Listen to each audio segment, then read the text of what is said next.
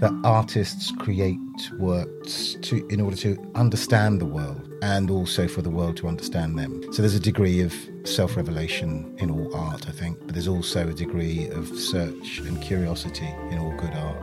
Welcome to Unquestionable with your hosts Giles Paley Phillips and Sophie Green, where each week we dive into real and raw conversations with experts, creators, thought leaders, and CEOs. With our guests, we'll be exploring some of the unquestionable truths behind psychology, mental health, and relationships to gain a deeper understanding of human nature. So let's get into today's episode. Storytelling, you know, it has this power to connect us, bring us together. It's a way of um, making change sometimes. Obviously, you've dedicated yourself for a long time to this particular story. I'm going to show the book here The Secret Diaries of Charles Ignatius Sancho. Uh, why this particular story? What compelled you to write this story? Right. Okay. Well, um, the first thing to say is storytelling is uh, in my blood. Literally, about I would say five years ago, I was in St Lucia, where my parents are from, and uh, my sister says, "Oh, there's somebody on the beach." She says they know they knew our granddad. I never met our granddad. So I go down to the beach and I, I meet this fellow. He's probably in his mid 60s, late 60s maybe and he says, uh, "Oh yeah, Pa Danzi, yeah, he used to tell all the children ghost stories. We'd come into his compound and he'd tell us the ghost story. We were scared, scared, scared. But every night we would come back, and I was like, wow, I didn't even know this. So I told my dad, and my dad did the most St. Lucian thing, most Caribbean thing I've ever seen him do. And I told him that, do you know your dad was a storyteller? Because my dad had left St. Lucia when he was about 23. And he looked at me and he went, my father. my father sort of walked away. Uh, so, so like, oh wow! So even he didn't know. So there's a sort of, I feel there's a sort of family connection, uh, and I can't tell the story of you know parking without telling you all the ins and outs of mm. how it happened and who was standing where and did I think I'd get through and, and then the traffic walk. I, I can never tell a straightforward tale of yeah, I just went down the shops and I bought mm. some ice cream. You know? So I think that's in me. So when I came to Sancho's story, I was really looking for um, ways to tell it that would compel me to listen to it. And the best way for me is always like person to person. Uh, you can read all sorts of stories, but the best way is person to person. So when I first wrote the monodrama based on this man's life, of course, you know, he's got an exciting life, born on a slave ship in 1729. Um, orphaned by the time he was three, taken from Colombia to Greenwich to live with three spinsters, uh, three years old, grows up to be a sort of pet, runs away, gets found by the Duke of Montagu uh, when he was seven years old in the park, Greenwich, in Blackheath, ran away from the sisters because they wouldn't teach him how to read. Duke secretly gives him books. I mean, it's just an extraordinary story. Grows up to be a musician and a writer and an actor and painted by Gainsborough. So this colourful stories. Like ping. I've got to tell this man's story. But I did it as a sort of audience with. Mm. I also remember the sort of Kenneth Williams, you know, or the, that was probably the first one I ever saw. So basically, it's like somebody on stage who's really, really famous, some celebrities in the audience. They ask him questions and he sort of regales them with his life. I remember story. those. They were great. They were really good. Yeah. Uh, and I think they were probably more honest when they began and they became a bit more of a sort of celebrity show. Uh, and I thought, let, let me do that with him. So that was that one man show. But it's also public. It's also public. Everything's public. The painting by Gainsborough is very public. Big sort of mm. performance almost, you know. If you look at that painting, he's got that big, you know, red waistcoat and he's got his hands inside like a gentleman. He's sort of looking off like, I don't even care to look at you. Mm. He's got his hands like in there, like he doesn't do a stroke of work, and yet he's a valet, valet to the Duke of Montagu. Hair is beautifully coiffed, you know, red gold braiding, dance pop, such a performance. His letters, they're a sort of performance because uh, he knew that they'd be read out loud because not many people could read in that time. Mm. Uh, so they would always be read to the, the family. So they weren't very personal.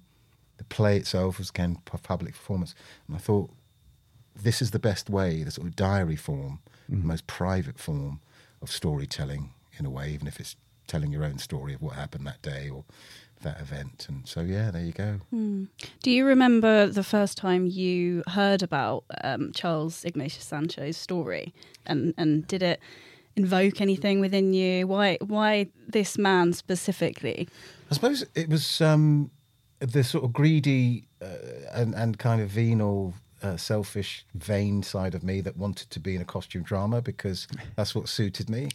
like I'd done I'd done my classical training, and I always loved the, the sort of European classics and wanted to play all those roles. Went to the RSC, blah blah blah, and and and quite often you'd get people saying, "Oh, you, you know, it's a shame because you, you're doing this role and you're doing it really well, but you wouldn't really be here, would you?"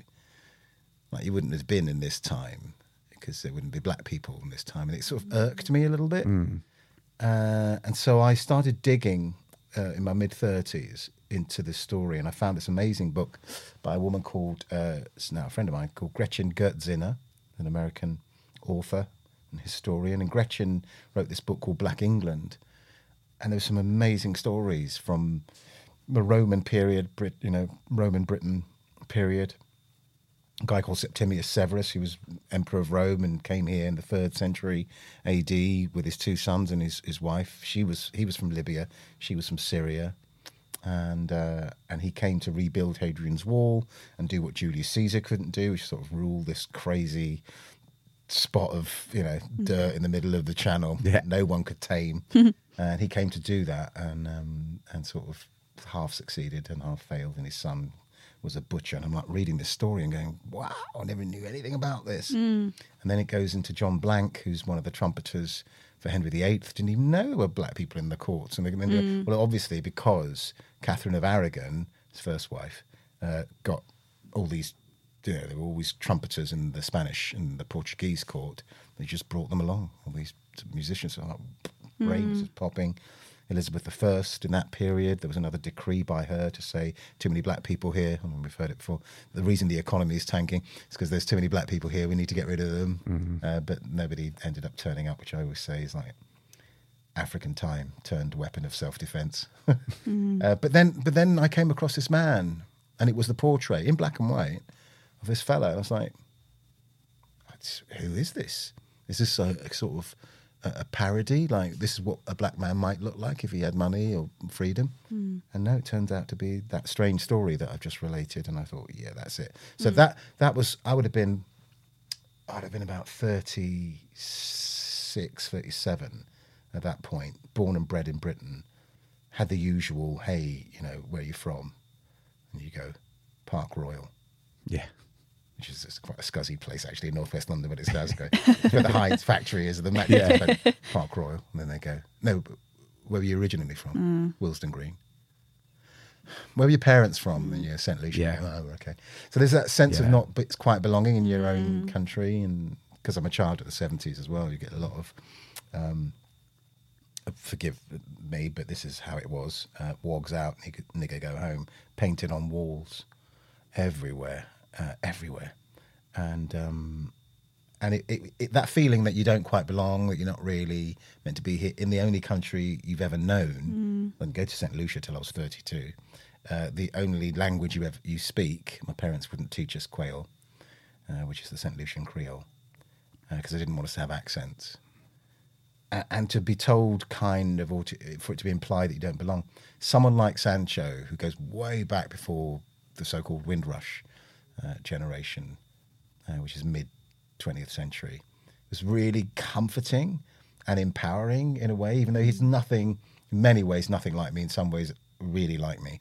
But so far back it was like, well, I cannot pretend now that I don't have a connection with this country in, in ways that are not just about slavery, not just about um, the Windrush. Actually, there's a there's a deeper story uh, that I that I began to uncover with him. So yeah, way back, 1999, that probably would have been the first time I, I'd come across him properly. Yeah. Yeah. Do you feel like it kind of solidified your belonging and your identity? And, you know, yeah, there's no questioning it now, even if. Without doubt, I think if we've there's a there's a uh, an African American writer called uh, Walter Mosley, uh, Devil in a Blue Dress, uh, famous for most famous for I suppose, but he writes sort of thrillers, but always with a black character in it.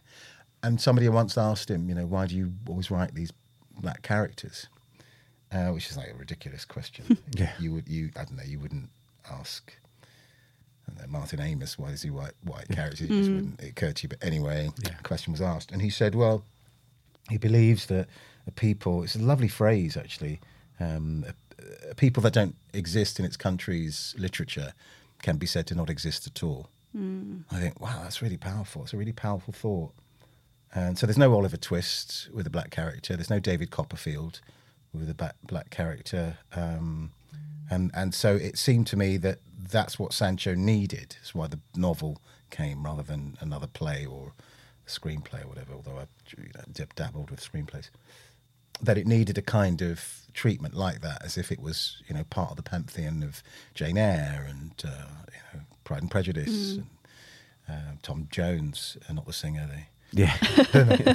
uh, you know, Vanity Fair. It needed that treatment, and his life lent itself to that. It's very colourful, very colourful life, and, and, and a compromised life, not a perfect hero, which is my favourite kind of hero or heroine. You know, somebody who's as flawed as I am, maybe even more so to the to the sort of the, the, the, the person looking at their lives, but still did heroic things because he sold slave goods, no doubt about it.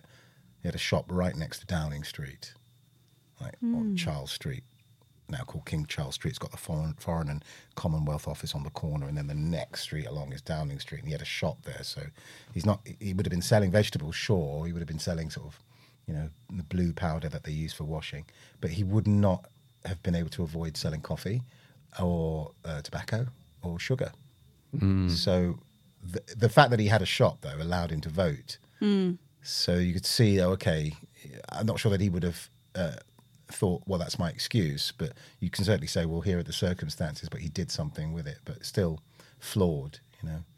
Like- Am I right in thinking he was the first black man to vote as well? Well, he, we always have to couch it. The historians have taught me this, I suppose. You also couch these things in terms of, um, as far as we know, he is the first man of African descent to vote in a British parliamentary election. Doesn't trip off the tongue as much as first black man to vote. yeah, yeah.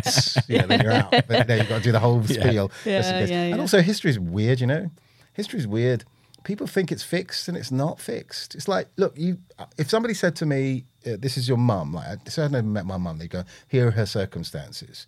Came from St. Lucia when she was in her early twenties, had five kids in five years, and then uh, lived above a shop in Willesden Green. Uh, eventually, got herself a, a council house in Kensal Rise. Bought it, all the kids lived there. They all grew up to do great things, and she went back to St. Lucia. We're like, well, yeah, okay, that's her basic story. It tells you nothing about her personality, yeah, nothing about her. But the other thing is, somebody will then go, yeah, but didn't you know that she used to dance at this dance hall and she was a famous uh, ballroom dancer? Oh, didn't you know that she? And all this information, none of that's true, by the way. uh, Mum would kill me if I, if I started making up stuff about her. Um, but but but all of this information that you think is fixed is not fixed, even for our own families. What I'm trying to say, like my granddad, you know, Yeah. fixed story about uh, um, his name was actually Joseph Danzy, so we should be Danzys, but we're Josephs because he went to Martinique. Ah, okay. French Swap the names around, yeah. so hence I'm Paterson Joseph instead of Paterson Danzy. Should have been quite a Yeah. as a sort of, sort of, ball, sort of I don't know, sort of crooner. Hi, Paterson Danzy. Start spreading the news. Yeah, that's a Gatsby wearing. A That Gatsby is hat yeah, wearing. right. Yeah, he, Paterson Danzy would definitely pull this hat off. Yeah. Uh, but you know, all these stories keep popping up. It's like I finished writing the book, and then these amazing young people down at the New College of the Humanities who have this database and a wonderful, actually interactive. If you just look at their website, the New College of the Humanities website, and you see what they they're calling it Black London, and it's basically a database where you can just sort of see where all Sancho's letters went, and you could ping Oh, wow. ping on them and see who that person was, where he lived, where he moved. It's just an amazing interactive thing. Anyway, they discovered these smarty pantses, uh, two supposedly two new. I think it's only one though, but two new Sancho kids, Oh. like an elder son that I'd never known about. But the book is already printed, so Yeah. like, Oh, that's brilliant! how, how amazing of you Yeah. to have done that. Well, for well done, know. kids.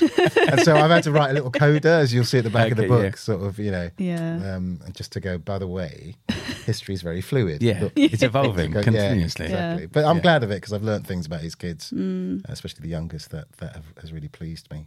Um, But even to do, you know, to be able to write a book must have taken an incredible amount of research. I mean, you know, it's kind of like a semi autobiographical novel, essentially. And I don't know if I could write something like that on Giles, who I know personally, let alone somebody that lived. I think so you should give long it a go, though. I could give it a go, but it would probably be embellished with some of my own uh, made Yeah. up stories. Well, th- th- actually, that's part of the trick.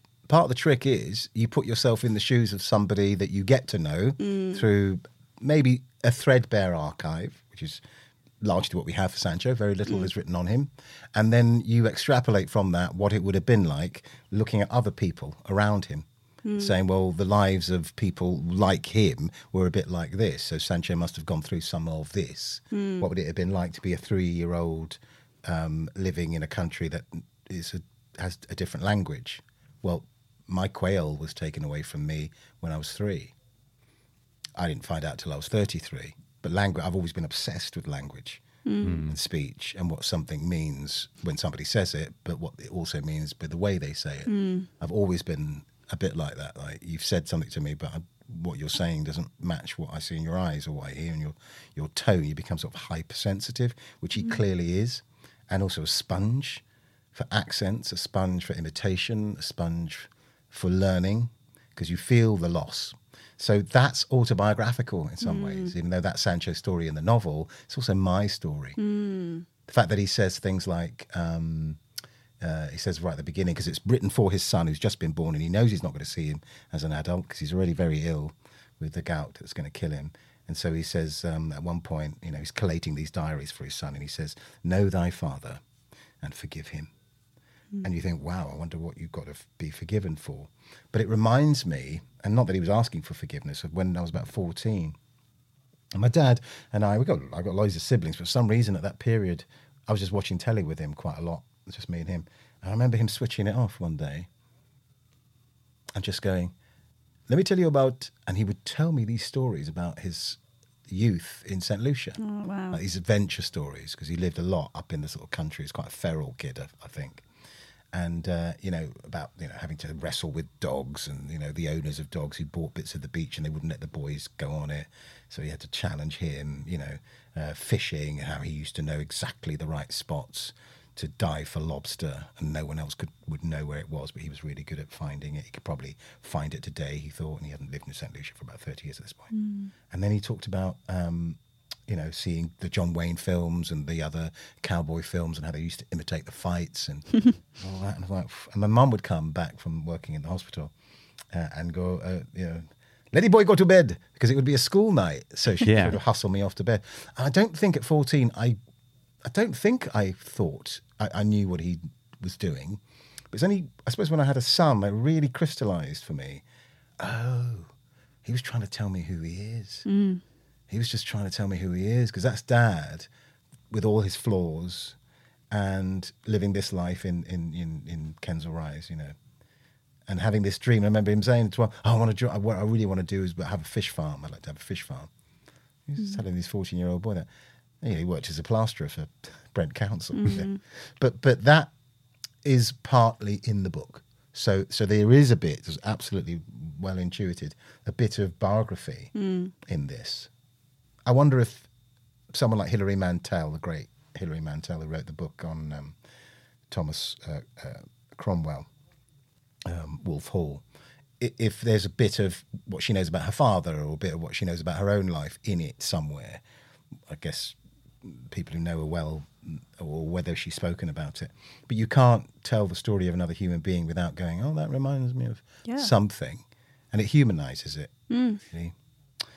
In an academic way now, because I've been doing this for 20 odd years, there is a, um, a sort of legitimized phrase for it. And it comes from a, an American, another American um, uh, writer and historian called Saidiya Hartman. Uh, and she wrote this piece called Venus in Two Acts. So it's like looking at an iconic figure and saying, well, we don't know anything about her, but people have projected what they want on her. But actually, you could find out more about a character if you um, look around them and build their story up. So she calls this, uh, she calls it critical fabulation. Wow, what a word. Right? It's a proper American word for it, right? Critical fabulation. So it means you're you're critically looking at the archive and looking around the archive and the history of, say, a girl growing up in the ghetto in 1920s America in Harlem. And somebody would come in, usually a white guy, and would just go, "Oh, living in poverty and squalor, dressed filthily, three kids by different men in prostitution," and that's in the record. So this woman who barely has a name, that's all that's known of her, and you go, "God, what an awful life." Whereas if you knew that she would likely have come from the south, that she would have had a quite a rural uh, upbringing, quite basic but quite rural. That when she came into town, she would probably have been quite innocent, and she could have been drawn into prostitution either out of necessity or, or because she was too innocent to know what she was getting into. Then you start to build a picture and a character and a story that makes your heart bleed a little bit rather than just going, oh gosh, yeah, she's in this terrible condition. So critical fabulation is not making up stuff. It's looking around the circumstances of somebody's life and saying the likelihood is this is what they had to go through. I think it's a really um, sort of empathetic way of looking at all history. Well, it really leads me on to my next question, which is about like storytelling and being empathetic, and whether that is also a big part of your performing and your acting work. Like, do you think you need to be a great to be a great actor? You need to have a level of empathy and, and compassion. Yeah, I think we always say the sort of orthodoxy, I suppose, of drama training is always don't judge your characters, don't judge them, let the audience judge them. It's hard sometimes to do if you're, you know, playing Hitler. Mm-hmm. Yeah, But I've seen great performances, you know, where people have, have humanized him. And I don't mean to make him empathetic, but you, unfortunately, as the performer, have to be inside that person's mind and soul. And actually, we're all the hero and heroine of our own stories, aren't we? Like we see ourselves as, uh, you know, reasonably good. We see ourselves as as as wanting to do the best. Uh, very few of us, unless we have some sort of problem, um, emotional problems, see ourselves as villain and enjoy the villainous side of us. We're defending something. You know, when uh, I used to uh, hang around with people who had a, a, a more of a criminal mindset. Uh, the, the, the, the justification is these are rich people Yeah. whether it's a shop or whether it's somebody's house. These are people with more than much more than I have, much more than they probably need. They probably won't miss it. They'll probably be able to replace it. And in some ways, of course, they're right, but that's not morally correct. So if you're playing that character, you've got to be in the place where you're going. This is. I was mm. watching The Gold the other day, which is a fantastic show the BBC do about the Brinks Mat. Yes. Robert. Yeah, I really loved yeah. it, and many many layers of it I loved. But these working class boys were like, why the hell shouldn't I get it as well? Hmm. There's a, there's a glass ceiling for us, and if we can break through it and be at the top, they'll still come after us, but at least we'll have gotten through. And I kind of love that. It made my heart hmm. sing that that show because it wasn't just about cops and robbers and hey these fantastic villains and you know celebrating gangsterism. It wasn't. It was just working class people, men and women, trying to get above. And you've got to play them as if they're heroes. You can't, and you've got to think of them as being heroic as opposed to, "Eh, I'm, a villain and I'm trying to, because that's just comic, Yeah. really. You do that in comedy. In comedy, you can do that, but not really in. I mean, I'm thinking about uh, uh, immediately thinking about Alan Johnson, and I think, do I did I play him with any degree of empathy? no, no, it is impossible. It's impossible because he had no human side or a soul. Well, I mean, that was a comedy. Empty-hearted. He did Tai Chi as well, But though. didn't he? hilarious. He did so- Tai Chi, but as quickly as he possibly. Yeah, yeah.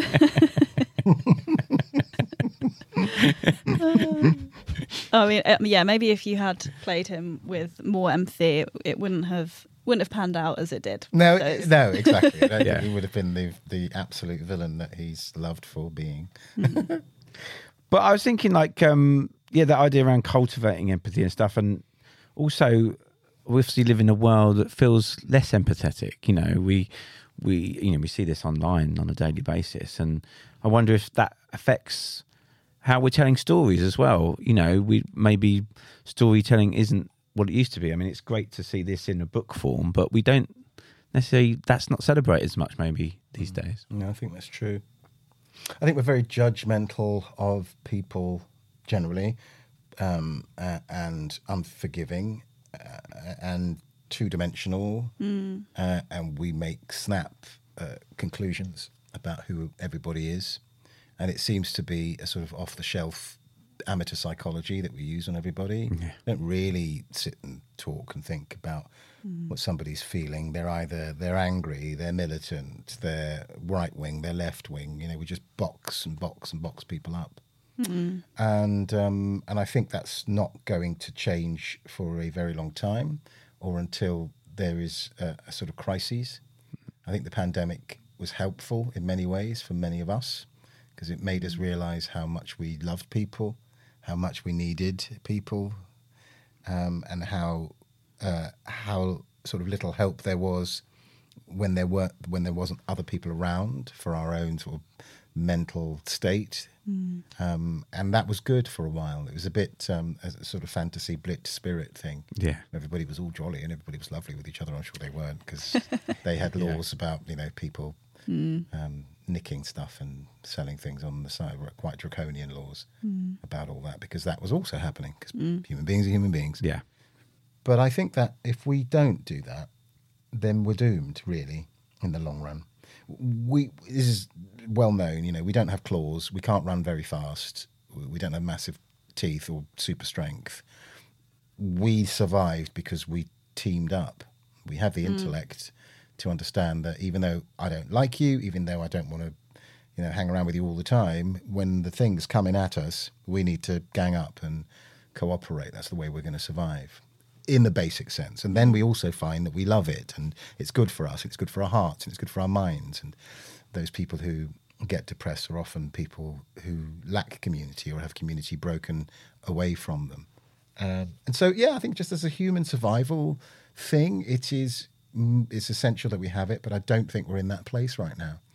I don't think we're in that um, that space in our evolution right now. I think we're, I think we're separating ourselves out. You see it nationally, and obviously then you see it within nations, It's becoming more and more distilled from each other, and that's that's a, that is a recipe for disaster. I mean, there's that old biblical phrase, isn't it? Like it, it, it's not good for man. There- Somebody said they, were- there were women then. But they, didn't appear in this phrase, yeah. They came about in the 1900s, I I think, think didn't so. they? They were invented in the Yeah. night, discovered. Back when things were black and white still. you know, it's not good for for man or a person to be alone. Um, no man is an island, which is sort of a later, I think, John Donne poem. But look, why is that? Because we aren't good at figuring out even what we think when we're on our own. Because we're in our own little echo chamber. The times that I've been my least functional are times when I've been isolated in some way. It might be a job I'm doing where I'm not really seeing anybody and I'm there for months. Hmm. It might be, you know, a moment when I'm not well and I have to be on my own for a while. You go rattling around in your own headspace and you end up with all sorts of crazy notions. Hmm. And as soon as you speak them out loud, oh, do you realize how bonkers they were? Everybody hates me. Nobody really wants to be there. no, you were ill, or you were away, or everybody's busy, or Yeah. we didn't even know that you. We thought you were. We didn't even know you were around. You know, hmm.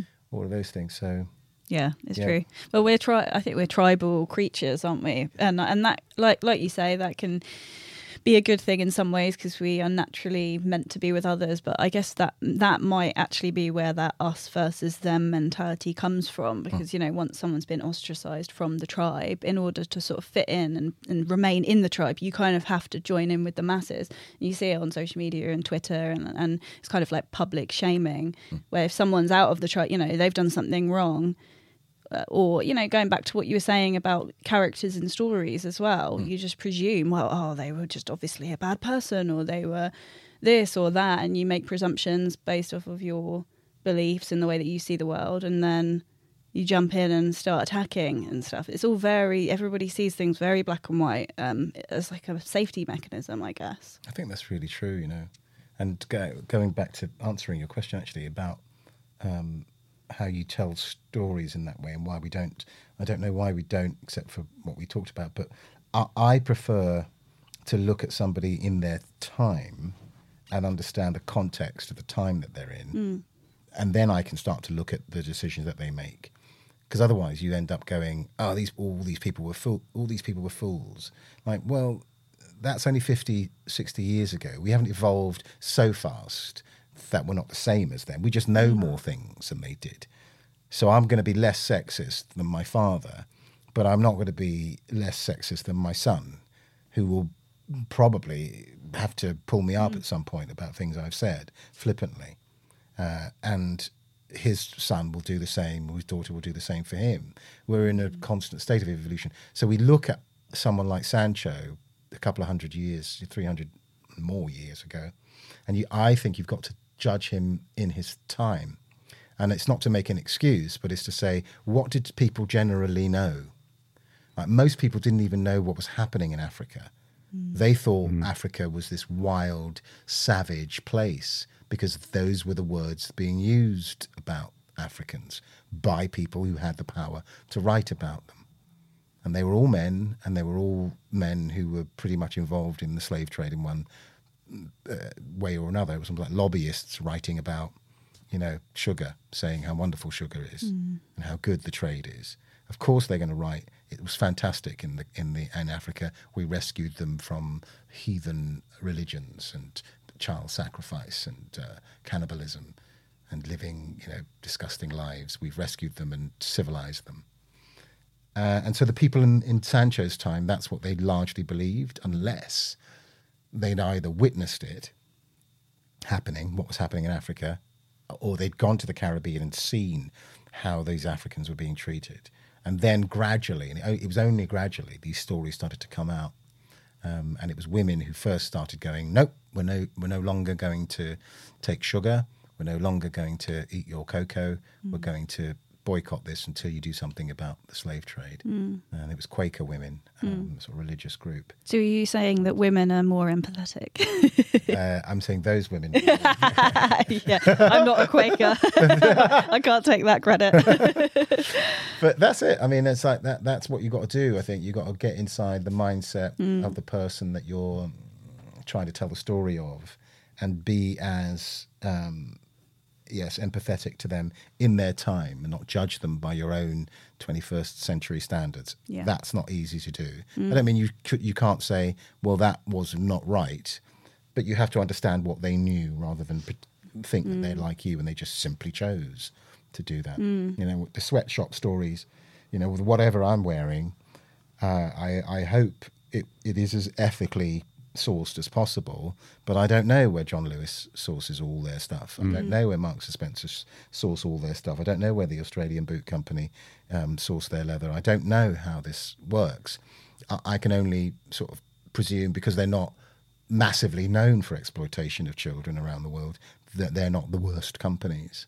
But that doesn't mean that I'm innocent in it. I suppose if I went out of my way to find out, and also there's less and less excuse now for us not knowing, of course. Yeah. Um, but back in the day, I mean, who knew what? Who was the only information you'd get is from the newspaper, which uh, you know again is heavily curated. Um, and and that's the thing about history generally. You know, the history that's been handed down to us is largely curated, but who's curating it? That's the. I'm not being insane. There's a, With a little fly. yeah. don't you see? Can you see it? Little fairy with wings. Yes, Look, yes, Paterson. it's Tinkerbell. yeah. But that's the thing, you know. It's like I, th- th- there are stories out there that haven't been told.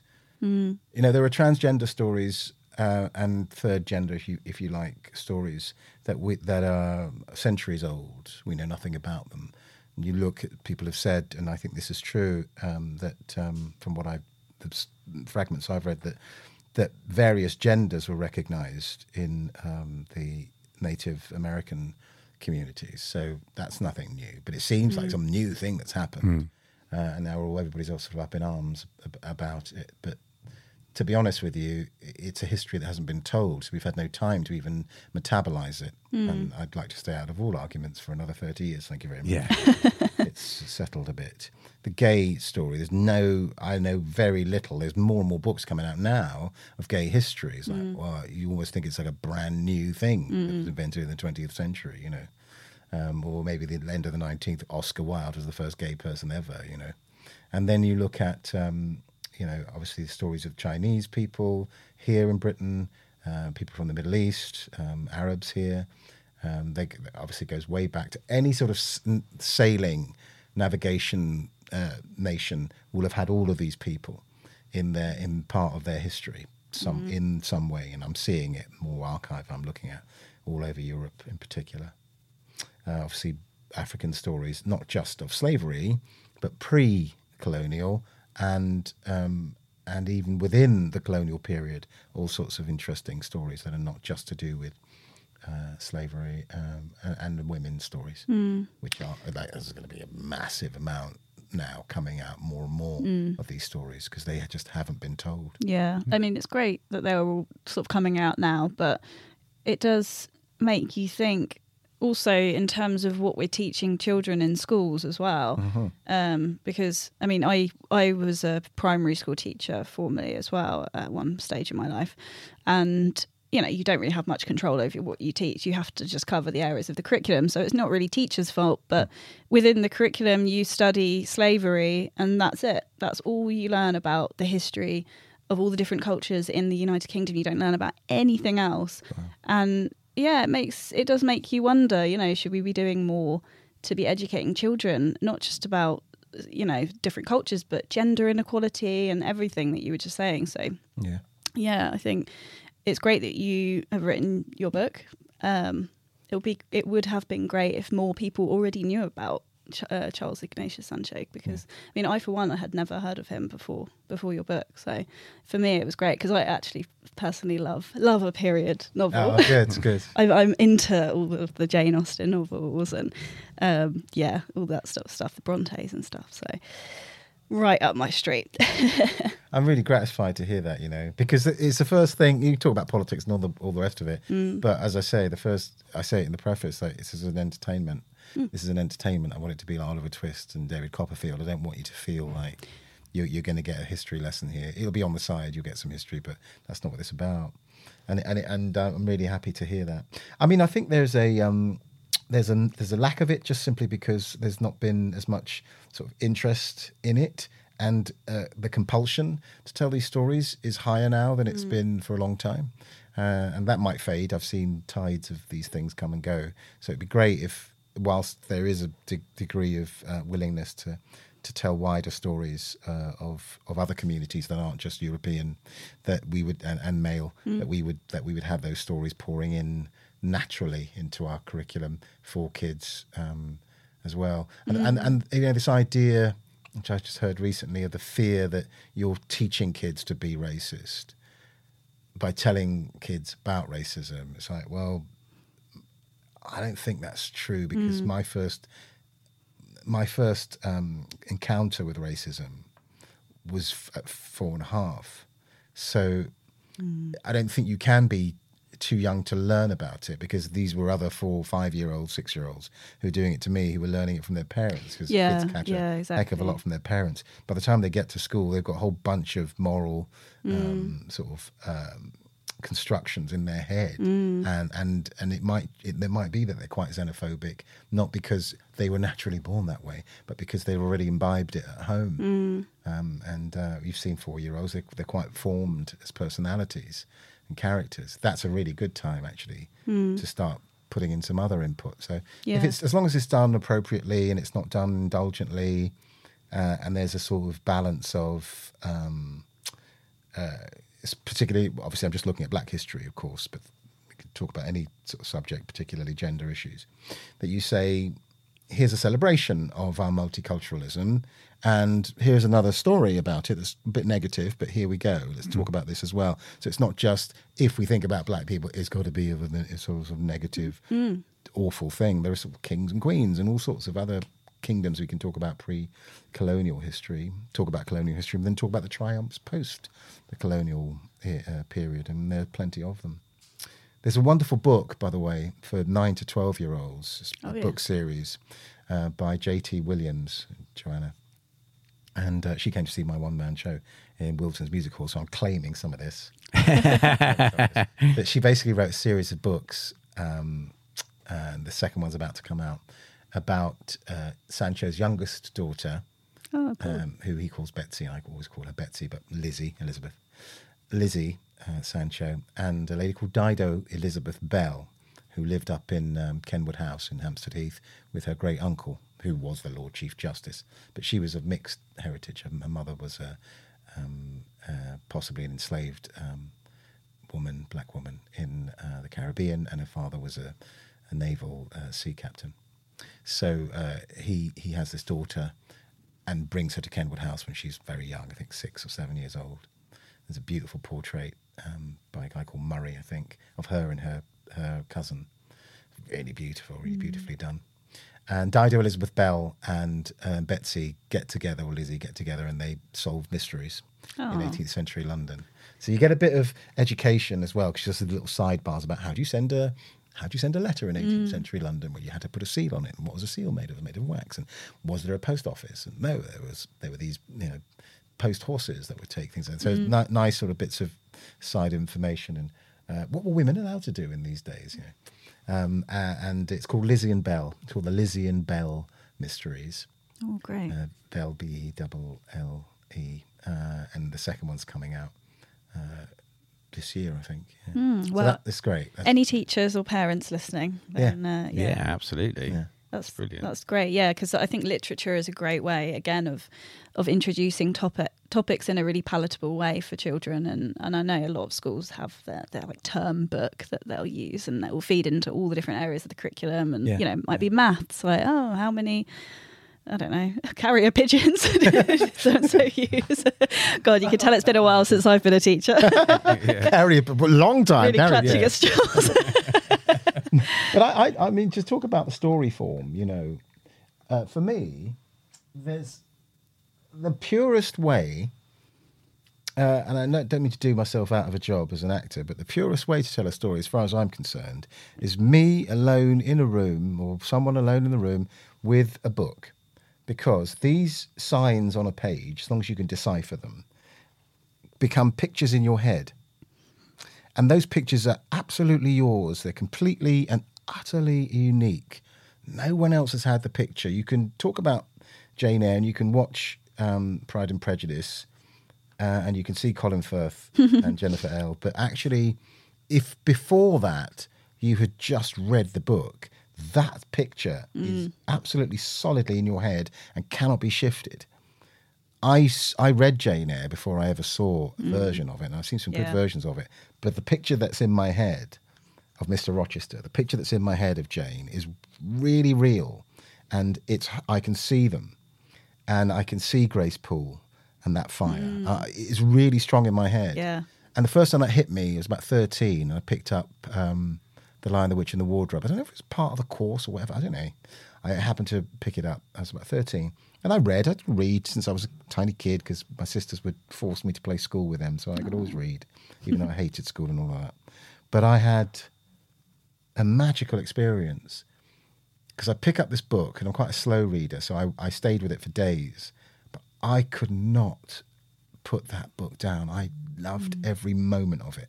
And I remember, you know, eating at the dinner table, you know, kind of trying to wield my spoon and fork and, and still try and read it. I remember walking along the road, you know, reading this thing.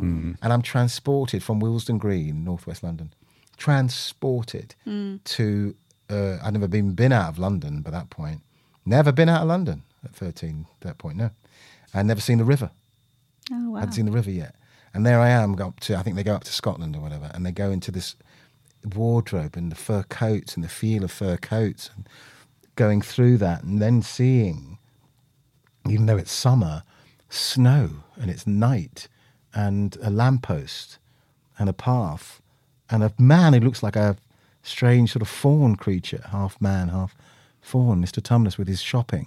And I can see, it's like a clear picture, like I made Yeah. the movie in my head. And I can't think but that that is the purest form of storytelling.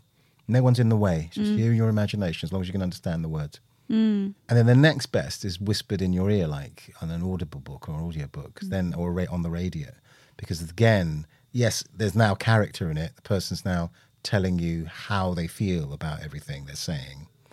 So it is, you know, they're giving you a bit of help, but it's still pictures in your own head. Um, and and I, I think it's magical. It, and then as soon as you start to see the person, like they're sitting there reading it in front of you, then that's becomes a completely different performance. But the most intimate to me is the written word with nothing else but your brain going, what is that? What does fawn? What does a fawn look like? What is it? Oh, what does snow look? What does a white witch look like? What does Aslan look like? Imagine the size of that lion. Mm. God, how frightening that must be, and also how comforting. And yeah, I mean, yeah, for me, it's magic.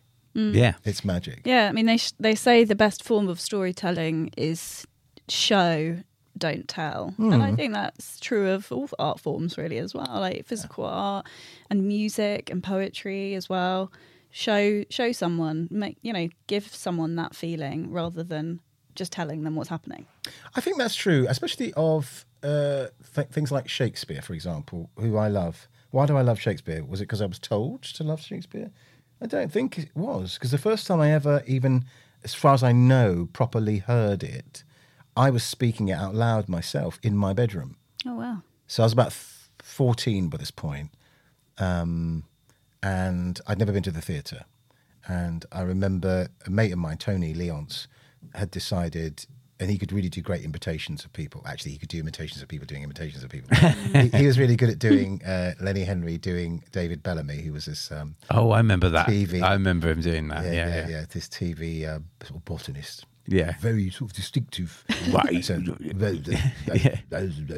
So, but there, there was a uh, great uh, thing that Tony could do. Like, wow. And then Tony said, Oh, I, I'm going to join the National Youth Theatre. I'm going to audition for the National Youth Theatre. And I never even heard about what this thing was. And remember, I, I, I'm quite, I'm, this is Harlesden now. We went to, went to school. It's quite a rundown area in even at that time.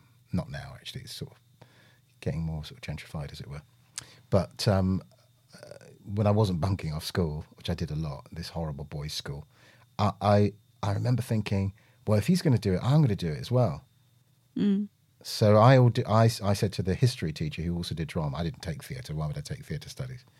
I said to her, I need to audition for the National Youth Theatre, and she went, oh well, then you just do this. And she threw literally like across the table, the Merchant of Venice, and uh, the Jabberwocky, or a series of Lewis Carroll things, and I found the Jabberwocky, which I really love.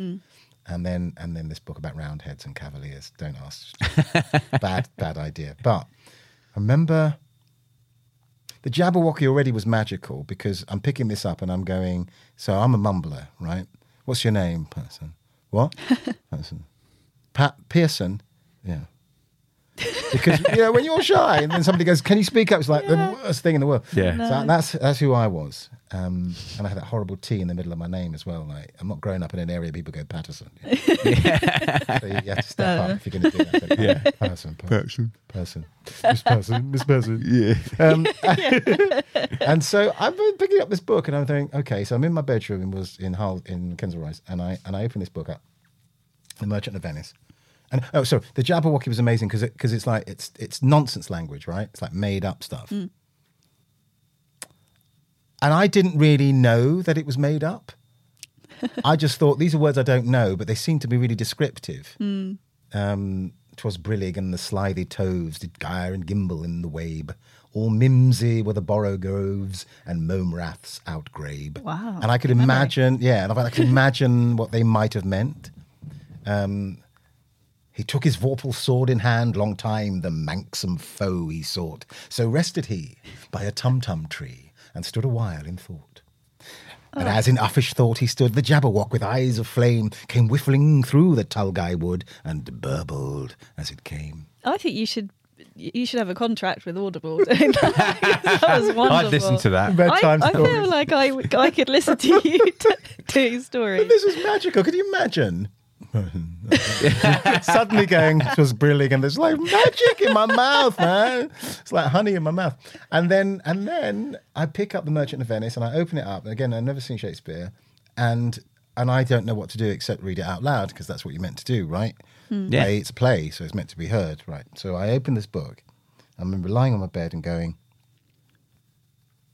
In sooth, I know not why I am so sad. It wearies me, you say it wearies you, but how I caught it, found it, or came by it, what stuff 'tis made of, whereof it is born, I am to learn. And such a want wit sadness makes of me that I have much ado to know myself. And I remember going, and I still feel it now, that kind of, I got that. I got that. And that was off. I just read the whole thing in that one session, couple of hours, and felt Shylock's pain, loved his sarcasm. Signor Antonio, I chose that speech. Signor Antonio, many a time and oft in the Rialto, you have rated me about my moneys and my usances. Still have I borne it with a patient shrug, for sufferance is the badge of all our tribe. And just those words made me feel connected to him. Mm. You call me misbeliever, cutthroat dog, and spit upon my Jewish gabardine, and all for that which is mine own. Well then, it now appears you need my help. Go to, then you come to me and you say, Shylock, we would have monies. You say so. You. Uh, you, I mean, the fact that he's going you, like he's gonna, he's about. I can feel Yeah, he's yeah, about to insult him, and I think I could never do that. I never say to somebody, "Oh, you call me this and you call me that, and now you want me to do this for you." Oh, yeah, you know. And I've seen, as I said, you could see them up on the walls. All these insults. You call me misbeliever, cutthroat dog, spit upon my all of that stuff. I knew, and that anger, that rage, channeled into language. Boy, it was so powerful, so powerful to know that you can wield a sword that isn't a physical sword, that it's mm. verbal, and it mm. changed the way I. It actually even changed my behaviour at school because I knew I had a brain, and even though I wouldn't articulate stuff, I I had it up going on. So I never fought a battle after that. I never fought a physical battle. I'm going to a boys' school, quite a rough one. Mm. I never had to fight a battle after that. It was all verbal. The thing I needed to do was just verbal, and it's because of that. You call me misbeliever, cutthroat dog, and spit upon my Jewish gun. What should I say to you? Should I not say, hath a dog money? Is it possible a cur can lend three thousand ducats, or shall I bend low, and in a bondsman's key with bated, bated breath and whispering humbleness say this Fair sir, you spit on me on Wednesday last. You spurned me such a day. Another time you called me dog. And for these courtesies, I'll lend you thus much monies. The sarcasm's like heavy, but witty, and Yeah. articulate. And I think I've always known from then that that's the way you can do it. That's the way you can fight your corner. Know this language, have control over this language. Um, and even though I didn't become an actor, I didn't get in because of my terrible shyness. Um, Why do you want to join the National Youth Theatre? Because I'm This person. yeah, I literally went to the this guy, lovely guy, probably a lovely guy. I went because I like meeting people. oh. Yeah, no, I, I, we say ah, but he just Yeah. went. Well, you're going to get eaten alive, show Yeah, boys yeah. and girls. Now do your Merchant of Venice. It sounds, yeah. But it's so funny though. It was after Yeah. I'd auditioned, just after I'd done my bit. So I felt like that was it, and I Yeah. don't think I did a bad job of it. I couldn't. I mean, it's very short uh, and again shy, but I did. I executed those quite boldly. But I literally think he looked at me, and that's that thing about bias in some ways. He's looking at this kid who's not giving him eye contact. If anybody's worked with kids from urban settings, eye contact is a provocation. You know, you got to know who you're looking at because if I'm, I had this when I started when I directed Romeo and Juliet in Harlesden. Uh, this would have been 2005, uh, four and five. Yeah, I went. We were doing Romeo and Juliet, and one of these kids, wonderful actor Adrian, wouldn't look Lord Capulet, Juliet's dad, in the eye. And Paris, the character he's playing, is the apple of this guy's eye. Like he's going to marry Juliet before Romeo comes and messes it up. And he said, um, "Oh, what do you mean?" It's like, "Well, you're not looking him in the eye. You're not looking Lord Capulet in the eye. You're doing a great job acting it, but you, you keep sort of like, if we're standing there, you keep sort of doing things like that." I was like, "Oh yeah, yeah, yeah, yeah." And we did it again and again. He was sort of standing out, sort of looking away. But that's how people talk to each other in Harlesden. Hmm. So you don't just see two boys going, yeah. So how are you? Are you doing good? Hmm. Yeah, I'm doing good. You're like, yeah, yeah, I'm doing this. What are you doing? Yeah, this and that. man. Yeah, that's how you do. You deflect and you look around. You don't confront. And he said eventually, oh yeah, yeah, man, man and man don't look each other in the eye in Harlesden. So that's why man is gay or something, you know, or they want to fight you. Anytime you confront anybody like that is when you're you're weird, you're being weird with them, or you're wanting to fight them. Like, how do you do an interview? And how does the person behind the desk, especially if they're not from that environment, interpret your physicality, your body language? Of course, they're interpreting it as um, evasive, as unsure, as insecure. As it, that's not the person you're going to give the job to. You're going to give the job to the nice boy who's sitting there going, "Yes, I would love to Yeah. join your firm because I think it would be a really wonderful opportunity for me." But a kid who can do that is going to get the job. A kid who can't do that is m- very likely, because of the, the the lack of experience, I suppose, behind the table to get the job. I can't even see you. I don't even know what you mean. I don't know what you're thinking. Um, you don't make me feel comfortable. Um, So that other kid's going to get it. So it's very pow- It was a very powerful experience.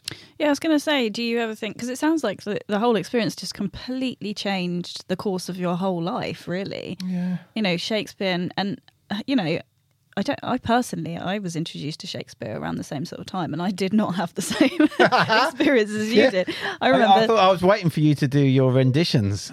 Well, Uh, we've yeah, spo- yeah. we spoke about Macbeth. Shakespeare the other day, didn't we? And I was saying because one of Charles's Charles's oldest son is doing his GCSEs. On, He's doing Macbeth. at. Macbeth. Oh, great one. It's a great Yeah, yeah, it's a good one. And, uh, it's also quite short, which is Yeah. merciful. And really, tell that to fifteen-year-old Sophie.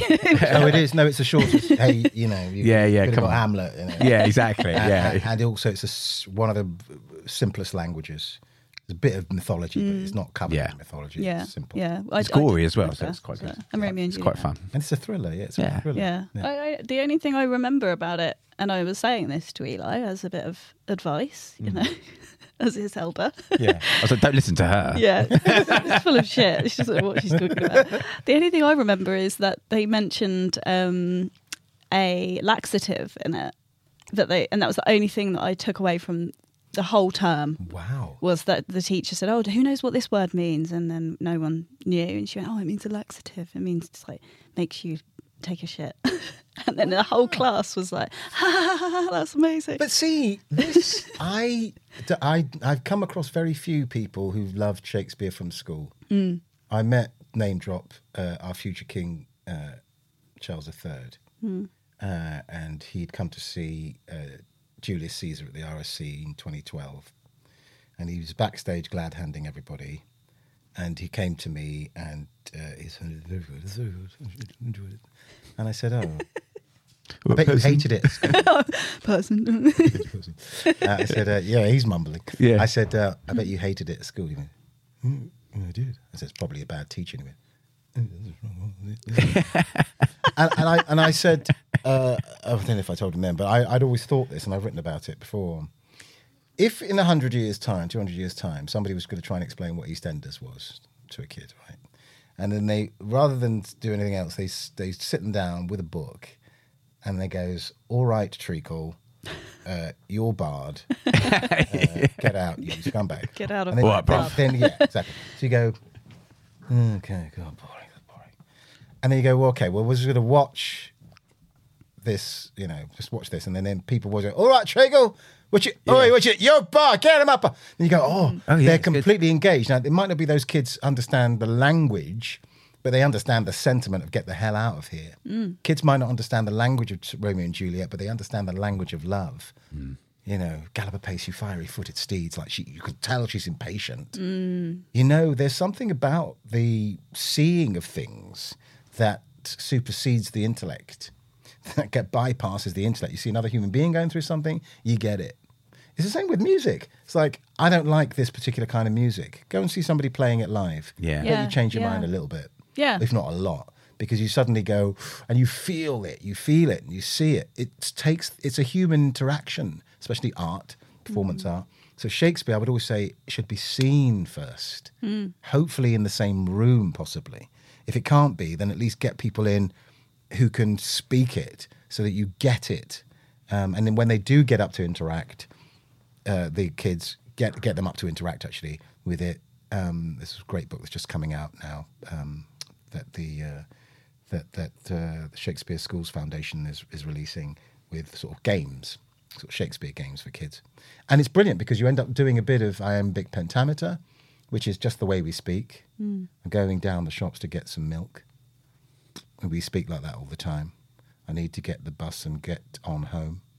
You know, these things we we speak in that rhythm. That's why it's such a natural rhythm.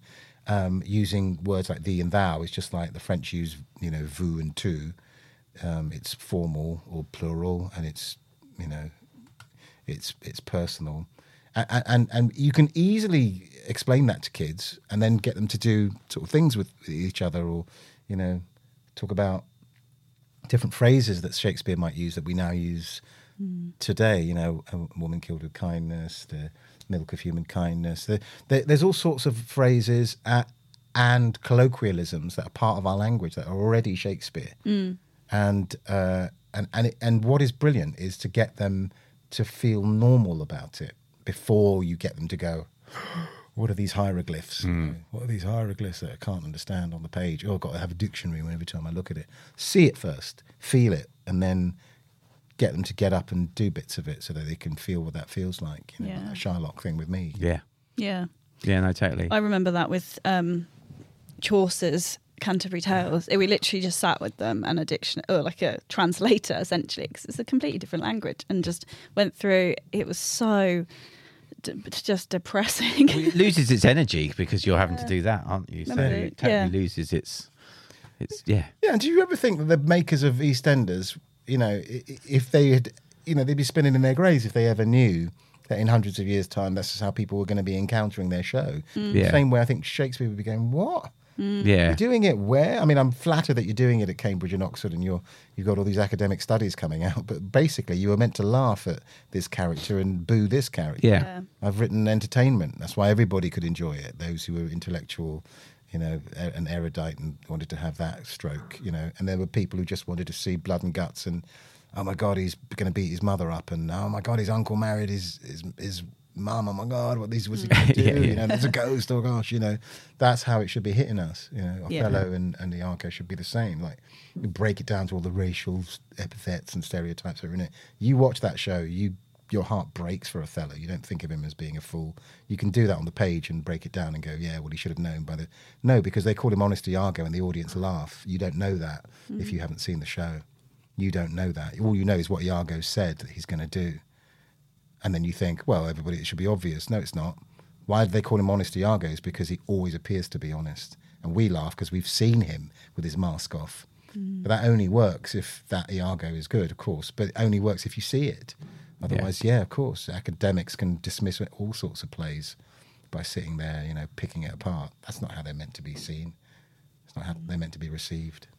Yeah. Well, Paterson, we could literally talk to you all day. I think we have. Yeah, we? I have. Yeah, Well, yeah. Certainly, I have. Yeah, no, it's been it's been so fantastic. There's one last thing I wanted to ask you is about, and I think it's to do with obviously like encountering this book and your writing process and your performing and acting. Is that would it be fair to say that you are a curious person? You've always been a curious person.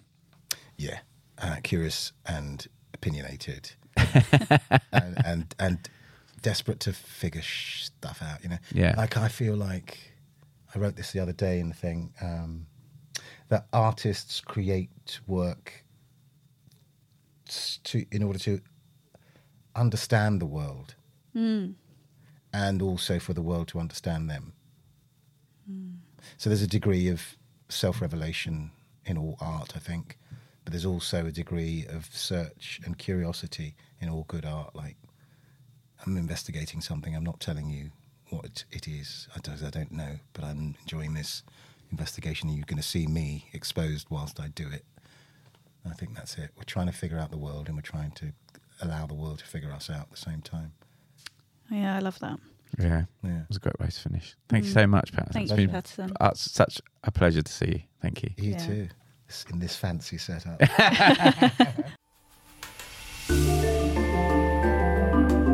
Thank you for listening to Unquestionable. We'd love to hear from you on social media by searching for Unquestionable Podcast. Don't forget to like and subscribe wherever you get your podcasts.